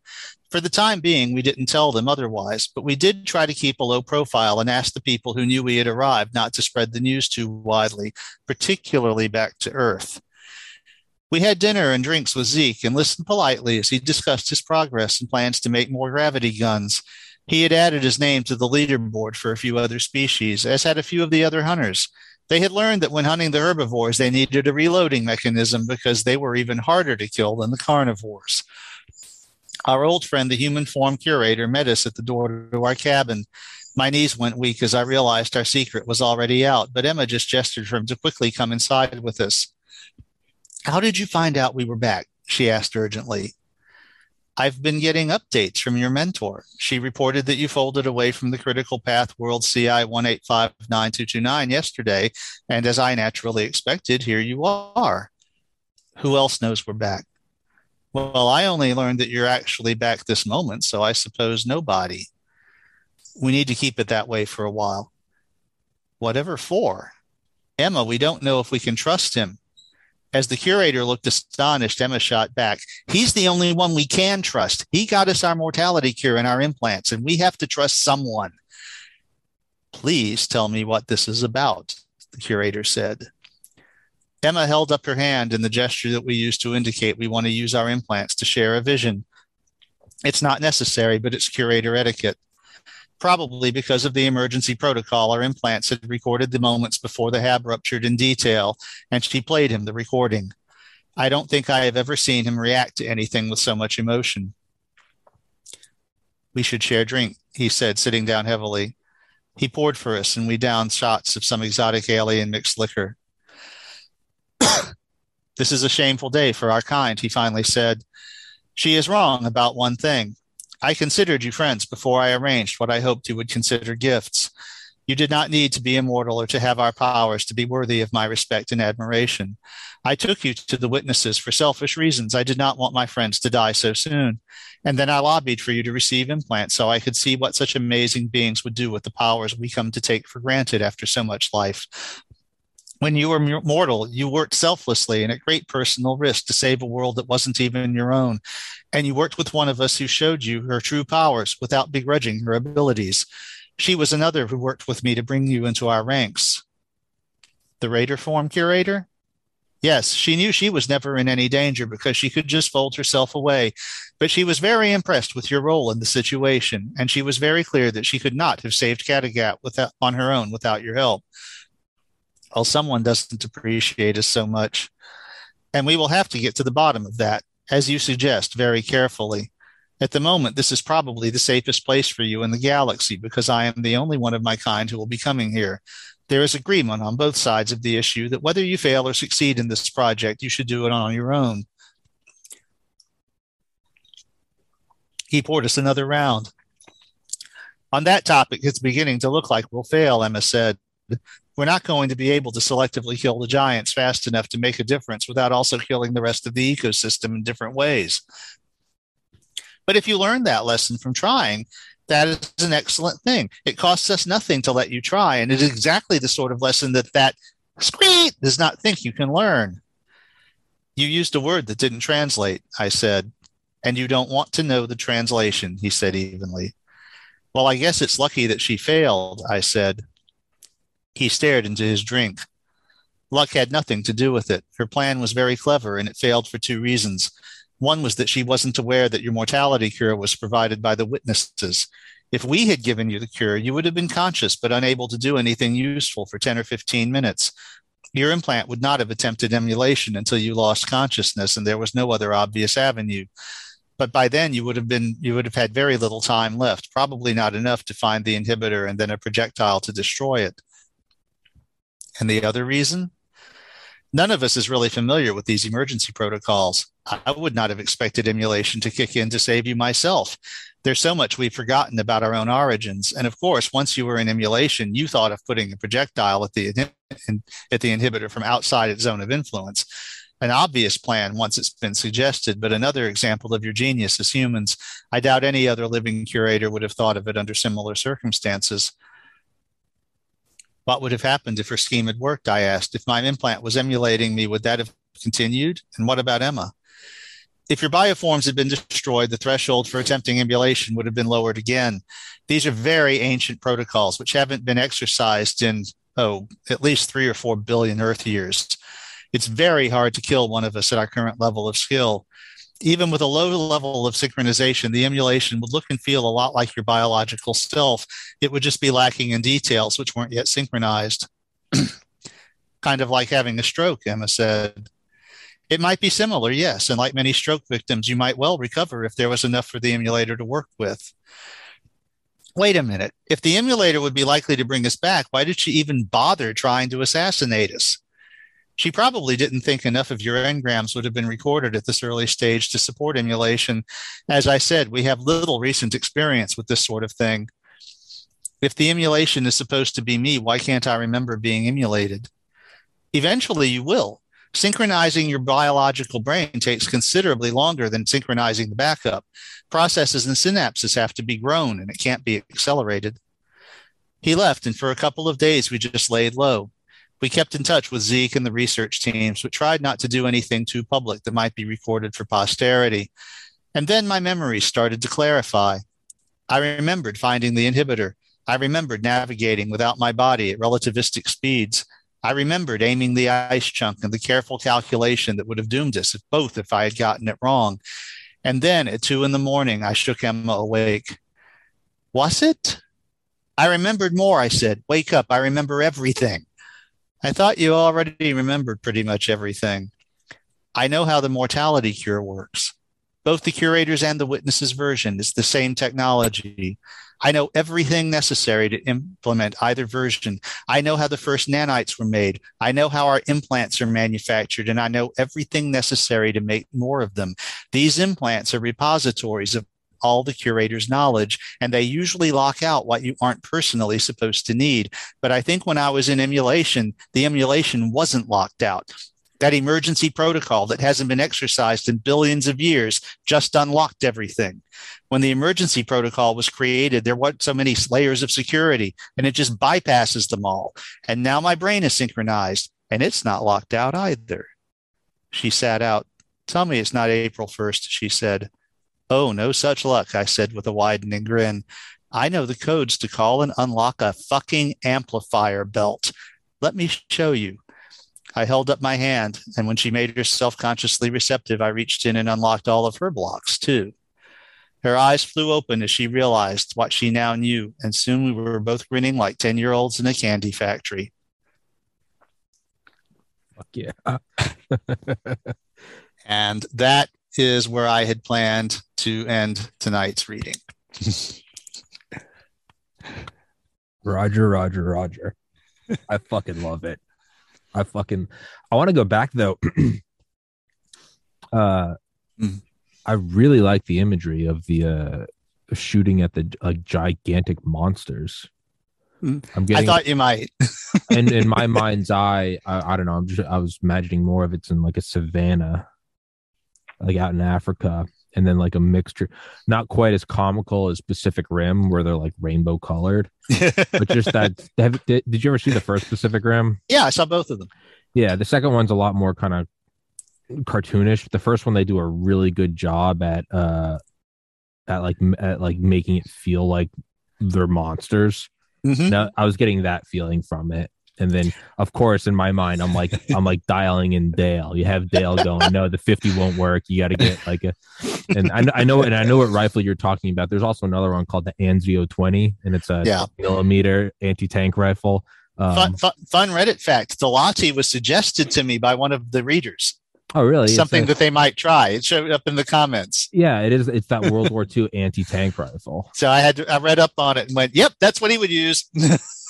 I like it, man. I'm yeah, it's it definitely it has Pacific Rim feelings that you described the because Pacific Rim, I think they captured like monster essence better than really any other movie. Like when the Yeah. when, they, when they're like like you actually get the feeling of like that's a bestial like yeah, tiny brain f- covered in armor. You're like, this thing has, this thing doesn't have a favorite color. It doesn't like music. It is there to fuck and to murder.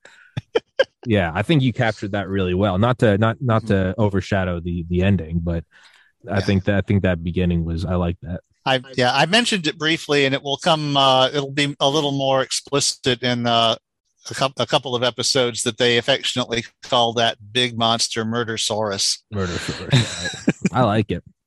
I was thinking like. I would love to. I would love to see this all like animated. Yeah, I mean there there's some and, and there's some even better image in, imagery on that line coming. That's it's uh we, we have some fun stuff coming up. This was one of those things where I could kind of sense that the viewers were going to sleep and you asked why did you kill them? Well, it was to wake up the readers. Yeah. Yeah, so that they uh it was a very Saturday serial thing to do. And, and one of the things my dad told me that always sunk in it was you know, of course, they would always have like cliffhangers. And the curators was very specifically inspired by Saturday matinee serials. Uh, the way my dad described them to me from when he was a kid, and he told me about one where he it was Rocket Man, and uh, the at the end of one of the episodes, Rocket Man was falling, and his his rocket pack uh, was disabled and wouldn't come on, and that was where they left it. So you left the theater wondering, is Rocket Man going to fall to his death? And in the next episode, Rocket Man's rocket pack just comes back on and he flies off. Well, because this, this happened. This happened before, though, right? Where where she died, and then it was like it was- Yeah, the spacecraft, the- uh, yeah, the, the, the the spaceship blew out. protocol. Yeah, yeah, yeah. That was where they learned exactly what the parameters of their vacuum defenses were, and that that they were different from the curators, because she seemed to be dead, but in fact her body had gone into self-preservation mode, and it took a few hours once she was back in a benign environment uh, for her body to undo all the protective measures and wake uh, and wake up. Do you remember in Hawaii when there was that false missile alert, that false ICBM inbound alert back in like it was like 2017? I vaguely remember that. It's like an EMS to like everyone in like Oahu or whatever that like there was like an ICBM in. inbound. Oh yeah, it was the guy sent it out by mistake or something. I think. Yeah. Um, and then where Edward Snowden worked, and it was actually a map factory in World War II. But there's like the there's like the Hawaii NSA command, or it's on- it's this huge compound. It's like the Hawaii NORAD. It's under Okay. it's under like a mountain of granite, Yeah. and it's for like all like Pacific eavesdropping everything. Yeah, it's in the middle of the Pacific Oceans. yeah, yeah, yeah. And uh there was a great this is all tied together. There was a great like uh like Reddit conspiracy that there was like uh there was like uh some like turf battles going on like within the intelligence community. And like one turf had control of like NORAD and Fort Meade and they wanted the goods that were in like Hawaii because it wasn't just a backup, it was also like there was some other stuff stored there and the only way to bypass all the security systems and have the Hawaii one do like an emergency uplink to NORAD was you Mhm. was was at DefCon one. So the idea was that the EMS was faked to drink, and obviously it's it's all just like you know it's fun fan fiction, Yeah. but that's kind of the imagery I got is just like bring it to the brink, and then that's how you bypass everything. Well, and yeah, we're going to have more of uh, more more learn more about the curators' early technology, particularly in books three and four. Uh, but yeah, basically it was.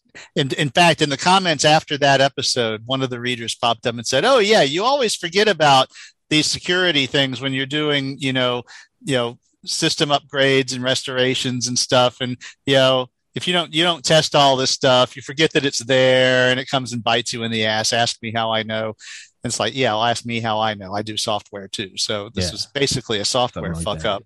Yeah. that was one of the better readings, Raj. That was Thank you. I, I've been, yeah. now you see why I say it. I've been waiting to read this to you since February. I mean, I, know, really wanted know, you to. I hear- know, I know. I know. I had a feeling you were gonna like this for multiple did. reasons. And what's uh what's over your shoulder on the on the back table? Those look like 20 millimeter shells. That or they're like Saturn V models. Yeah. That's a 20 millimeter shell, Yeah. but it's a dummy shell. Yeah. Yeah. And I bought these at a gun show in 1988. Back when it was fun to go to a gun show, even if you weren't really a gun person, because they had a lot of non gun things. Mhm. Actually, I have a third one of these, but it's holding up a book up there. So I think I paid a dollar a piece for these, and I bought them because they are almost comically penis substitutes. Oh yeah. Are. but they're not the best thing I bought at the gun show.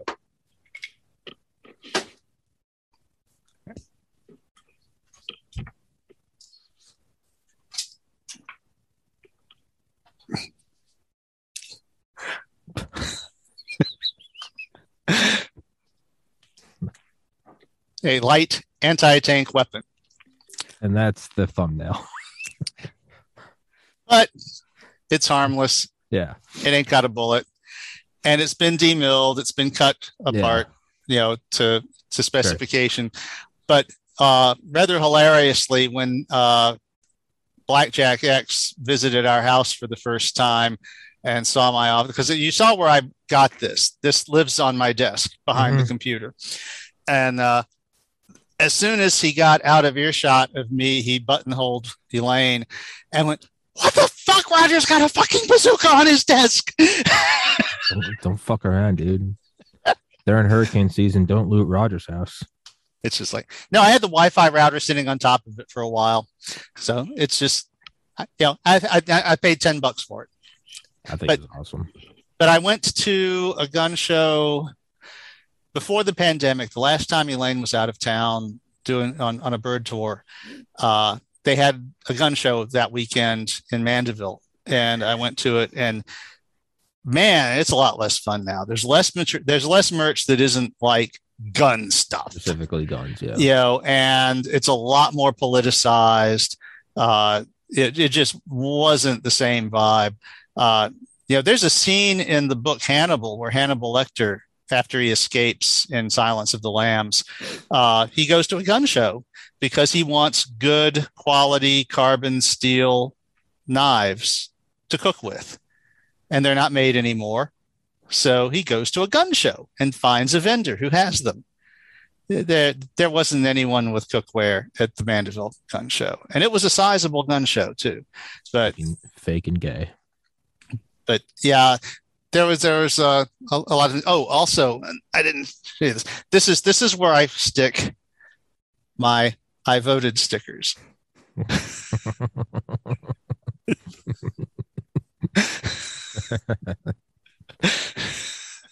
That thing's fucking badass, dude. It's cool. It's a fiberglass tube. I- yeah.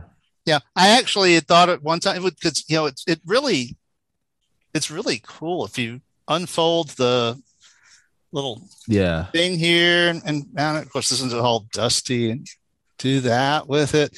I had thought it would be kind of cool to maybe make a telescope out of it or something but then i realized uh, first of all it's not straight anymore because then when they glued it back together after demilling it they didn't glue it back straight. It's kind of small.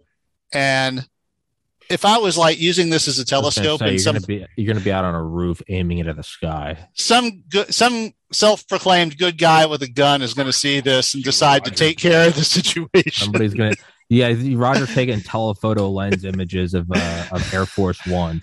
And it looks an awful lot like a fucking stinger. Yeah, it's a anti-tank uh, It's not even actually. In-laws are even smaller than this thing now. Do you know in um fuck what book was it? Um Donovan. Uh Wild Bill Donovan, the head of the OSS, uh, first the the creator of the CIA.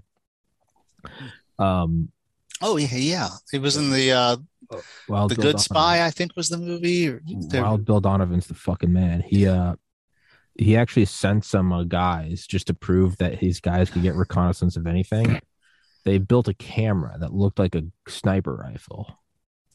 Not not intentionally. It was just that's how it looked. They had the scope. They had like the, and he actually had them go and uh up on a neighboring building by the White House, just to prove to F because he he knew FDR personally that they could get pictures of anything. And he was like, it worked. We got up to the roof and told my guys like focused in and they realized they were looking at Marines getting down on their knees with the gun. and then they like called it off and like Wild Bill made a call. He was like, they were getting ready to empty a belt in like downtown DC. They were like, uh uh brother. And uh, but he was like, it worked. The camera worked. And it was just like, Jesus. They were like look almost comically, like looking around and like and then looking and they saw these Marines like getting down and like they're all like locking and loading.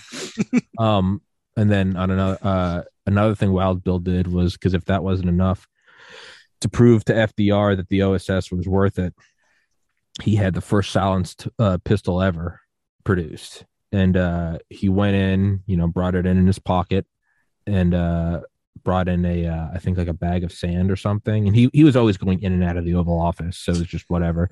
And he went in there and guns. yeah.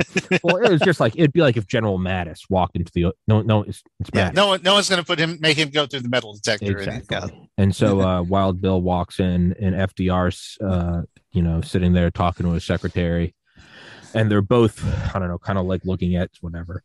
And uh, Wild Bill goes into the to the goes into the, the corner and puts the sandbag down, and then empties the clip into the sandbag. And it was so quiet that neither of them heard it. and then so she leaves, and you know, FDR is like, "Bill, what can I do for you?" And he goes up to him, and he's got his sleeve around the barrel and he hands it to him like grip first and he's like mr president and he was like take a hold of this he was like be careful the barrel's still hot he was like what do you mean? And he was like he's like i just shot 10 like 10 bullets into the floor while you're talking to that secretary. And it was to show him how dangerous Yeah. this thing was. And that actually led to like a huge bump in like uh like their budget was increased or something. And you can actually i guess go see that pistol in a museum but uh how the fuck did i get here? Cameras. Bazookas. Cameras, cameras, bazookas turned into cameras. my brain's cooked. Um raj let's, let's wrap a couple of my souvenirs from. Yeah, I got, I got, I got layers. There's more stuff you don't know about me. I don't doubt it. I don't doubt it, Roger. Um, again, man, that was a great reading. Touche, absolutely touche. Um, yeah, uh, yeah. It's, it's the pace is picking up now. mm, From uh, the beginning of book two was kind of sort of reorienting after the end of one, but uh, things are going to start happening at a much more regular pace now, as far as you know, moments like that where something big happens. Um, I like it. Um, I feel like I had something else to say. I don't remember. Yeah. for for one thing, we don't have as much exposition to do because you've done a lot of the world building, Yeah, so we can get on with the story more.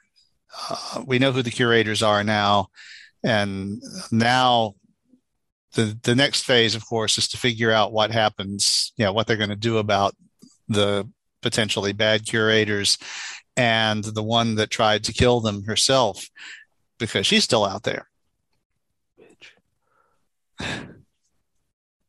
why, why do I feel like I had something else to say? I don't know. I guess I, I don't know. I guess podcast resume Monday or two. Check my calendar real quick. It's completely snug up on me. Yeah, you're about to leave town. Um, today is Wednesday, June fifteenth. Podcast resume. Ooh, Tuesday the twenty first. Huh. I didn't know I had that many days. Oh, I guess the podcast is off for a week. Yeah. I don't know why in my mind I had I, in my mind that it was going to be two days. That's several days. Yeah, six oh, days. Well, that is where the 844 episode library comes into handy. oh, another thing I thought you think would might think was cool. So, uh, uh, just as someone that's like been here from the beginning, um, on YouTube you could always see total views, mm-hmm. and on Rumble like you can't do that. And so I'd always just like for the last couple months, once a week, I would add up the top like 50 episodes and just assume that that was like roughly 80% of the views on YouTube, it took two years. And then when I got banned, I had maxed out at like 350,000 total views. Since August of 2021, really August 29th, so September 2021 mm-hmm. until now, Wednesday, June 15th,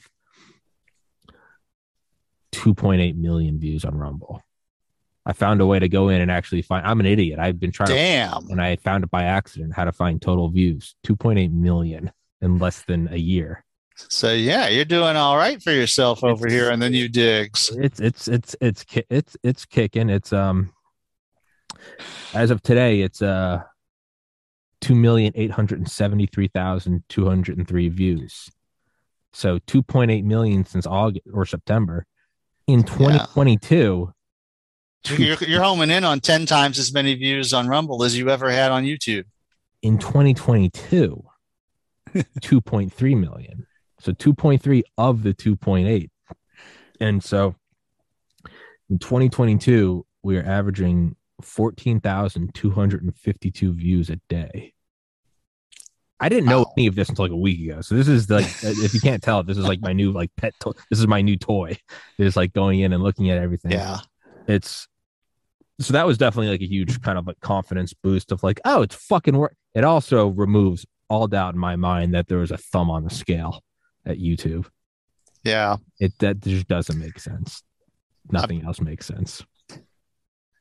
I, I, wouldn't be surprised that that that's something really It's well, you know, uh Atchin Shea, the guy who made mm-hmm. the documentary about Mopey, he everyone complains that he's like criminally underviewed. And you know, for the quality of what he puts out. And, it's not just a meme anymore. I think people are starting to realize that there's and I don't think it's entirely just like political. Like, oh, there. No, I think there's all. It's it's it's money. If you're not the Tonight Show or Boeing yeah. or Nike, you're not getting. You're not getting anything. Yeah. Uh, I, I, mean, I have a habit of going into YouTube every night and, and looking at the stuff that they recommend, you know, the algorithm.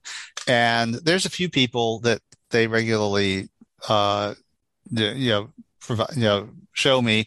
And there are people whose shows that I like, which is why I keep watching them. But mm. uh, I noticed that, yeah, it's you know, there if they put something up, I'll see a link to it, you know, three or four days later. But if you know a new Tonight Show episode goes up, then right. it's there within 15 minutes. Yeah. And uh, but it's weird. There's some things that show. It's like uh, there's a guy whose channel is I Do Cars, and every week, generally Saturday night, he takes apart a dead engine. And he buys a core, a core, and takes it apart to find out why it's a core and not a functioning engine. Mm-hmm. Some of them have shit that's exploded in the crankcase. Some of them have more subtle problems and all. But it's all you know. It's I, I, I get a lot of it, and his stuff goes up immediately. It's mm-hmm. like I don't know what it is that he's doing, but completely neutral.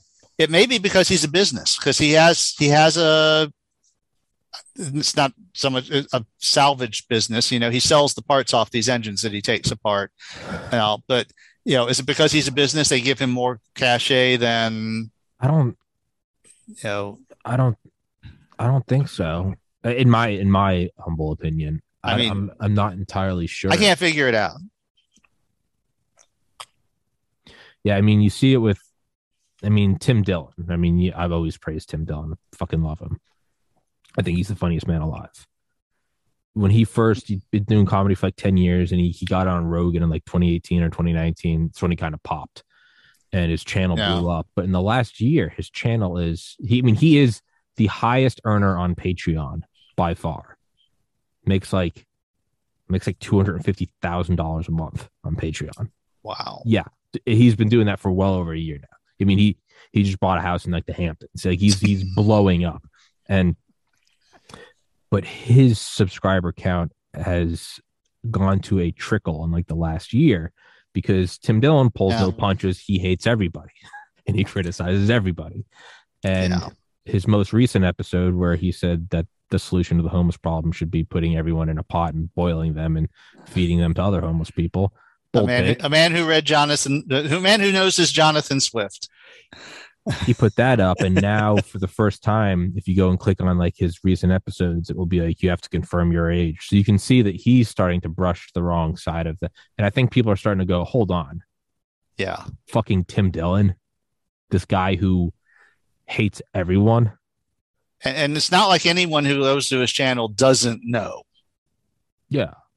Yeah it's it's tim dillon i mean the show used to be um, called I it's part of his Goes- brand. I mean, his show literally used to be called Tim Dill- Dillon's Going to Hell. I mean, he, yeah, it's. So yeah, I mean, it's Be, it'd be like watching a, a George Carlin link and complaining that there's cursing. well, and that's what people are saying. People are like, "Who the fuck is?"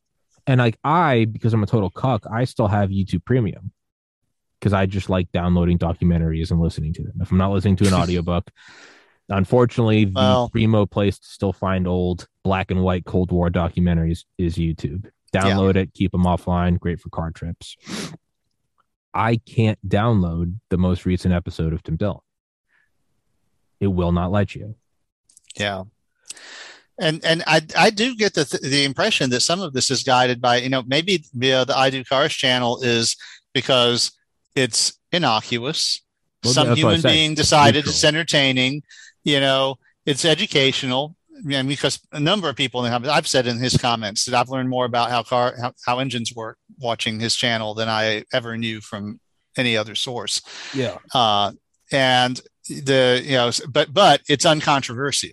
Well, that's what I'm, it's completely one has- neutral. It's no one is going to have anything bad to say about it other than you're wrong about why that engine blew up. It was this instead of what you said. It's like the it's like the slow mo guys. Yeah. right? Yeah. Who's going to complain about that? yeah. And so they, you know, uh, but yeah, anybody who does anything, and and it, and it's in all of these big media companies, though, and you never know where the landing pad is. It's uh, just uh, it's it's affecting anyone who tries selling. Uh, you know, like if you wanted to uh, follow the lead of The Martian or Fifty Shades of Grey, self-publish your novel nowadays, where it's a little more uh, likely that you might be picked up by a publisher. Amazon is your venue for that now. You can do Lulu, but I mainly am successful because I was, you know, I, I did Lulu when Lulu was it. Nobody Mhm. there, Amazon hadn't gotten into self-published books yet. Mhm. Uh, but now Amazon is telling people all kinds of arbitrary rules that come out of nowhere, and their rating system is a you know, you know their their search their search ranking thing is a complete mystery, and no one knows why your rankings go to zero all of a sudden. It's the same with Google. Uh, Metafilter.com is one to this day one of the most highly regarded discussion sites on the web because they have paid moderation. They've been doing it since the early aughts. Uh, I was a prominent member there for about 10 years, and then I got kicked off for not being liberal enough. But seriously, they're based in I, San Francisco. I know it's it's But they now they had a section called Ask Metafilter where you could post a question and they had a lot of very smart well-connected people who could come in with legal scientific you know practical stuff to answer your questions and they got a lot of google traffic and uh, off of search results linking to ask metafilter results. And one day about five years ago their traffic with google went you know decreased by a fact you know to like 20% of what it had been. And this was their primary source of income. And with Google does not have any customer service. They have no recourse if your Oh, yeah. business is impacted by anything like this. Oh yeah. And they were never, and you have it. This is one of the most prominent discussion sites on the internet. They have a lot of people who are very interested in their fate and all. Nobody could get an answer to this day. They had to lay off two of their moderators, uh, and no one has any idea why that happened. Uh, you've got this little group, you know, of you know giant media companies, and no one knows why they make decisions. And when they make a decision, no one knows. You know, you had on on the self-published uh, Amazon Books thing, they had a huge, huge romance section, both gay and straight, different genres there. And I knew a few people who were writing for both of those. And one day, Amazon comes out of nowhere and says, no more race play. Basically, no more stories about interracial relationships. Now, are we supposed to pretend that there's no such thing as an inter- interracial relationship? Are we not supposed to, uh, you know, because some of these were bodice rippers and stuff like that, are we not supposed to have power based play across racial lines because that's suggestive of slavery? No, they don't explain anything. It's just like if they don't, you know, you know, you write your book and put it up, and if they don't like it, boom, that's that and and they they change the policy next week if they decide that the way that they had it last week wasn't actually working out for them and you know it's that that was just a thing that happened to come to mind because somebody i know uh, they were affected by it. But uh you know it's like so you've got all these little you know and, and they're doing this little political dance. What issue do we not want to get involved with and be associated with and all? And oh you're too close to that even though you're completely innocent of anything yourself. You just remind people. And all of a sudden you ain't got no traffic anymore. The the retarded rules are one thing, but as you and I have said from the beginning, a private company, you're free to do what you want, free to shoot yourself in the foot. That's one thing.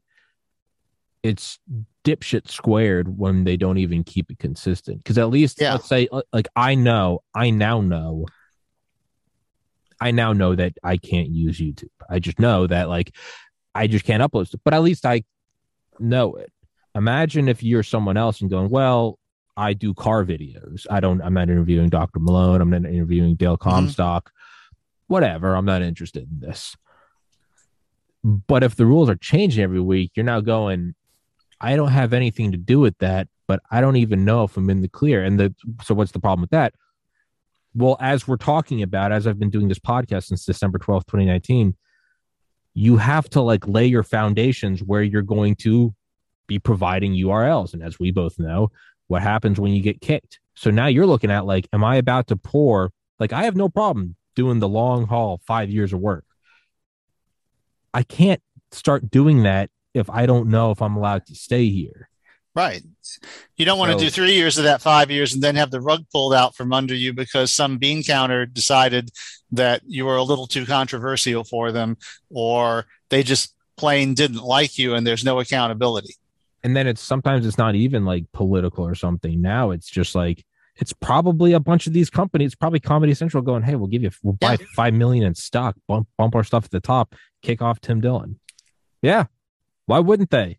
So, or or another company saying he said something bad about us we want him to go away Yeah. So it seems to be like a late stage capitalism type thing. Like this is Mhm. probably the natural culmination of where this was going to go. And I feel like with all things, there will be some new technology that will be as decentralized to this as LimeWire and Napster were in the early 2000s. And then there will be a couple decades of Wild West, and then it will all coalesce and be perverted by big corporate. And then it seems like that's the cycle of just, and I I feel like right now we're at the end of a consolidation cycle. yeah well i mean that's what happened in the 90s and throughout the 2000s is it got wild west and then it's around 2010 it started consolidating Yeah. So feels like we're due for a, uh, a Wild West part two. But um, Raj, I gotta wrap this one up. I gotta pack. I still gotta go get groceries and shit. I don't have any food. And um, Right. we done made it for some lost time. fuck yeah. Roger Williams, author of my favorite book, Metamorphosis of Prime Intellect. Seriously, go get it. It's uh, there's a reason why I say it's my favorite book, and as you can tell, Roger's an incredible author. Roger, I love you, brother. As always. right. Let me let me on. know when we can do it again. Yes, sir. I'll text this to you when it's up. It'll be up way later tonight because this is a long episode, so I have to export it through iMovie, which is somebody wants to buy me an eighty thousand dollar Mac Pro. We can get this quicker, but uh, I don't see that happening anytime soon.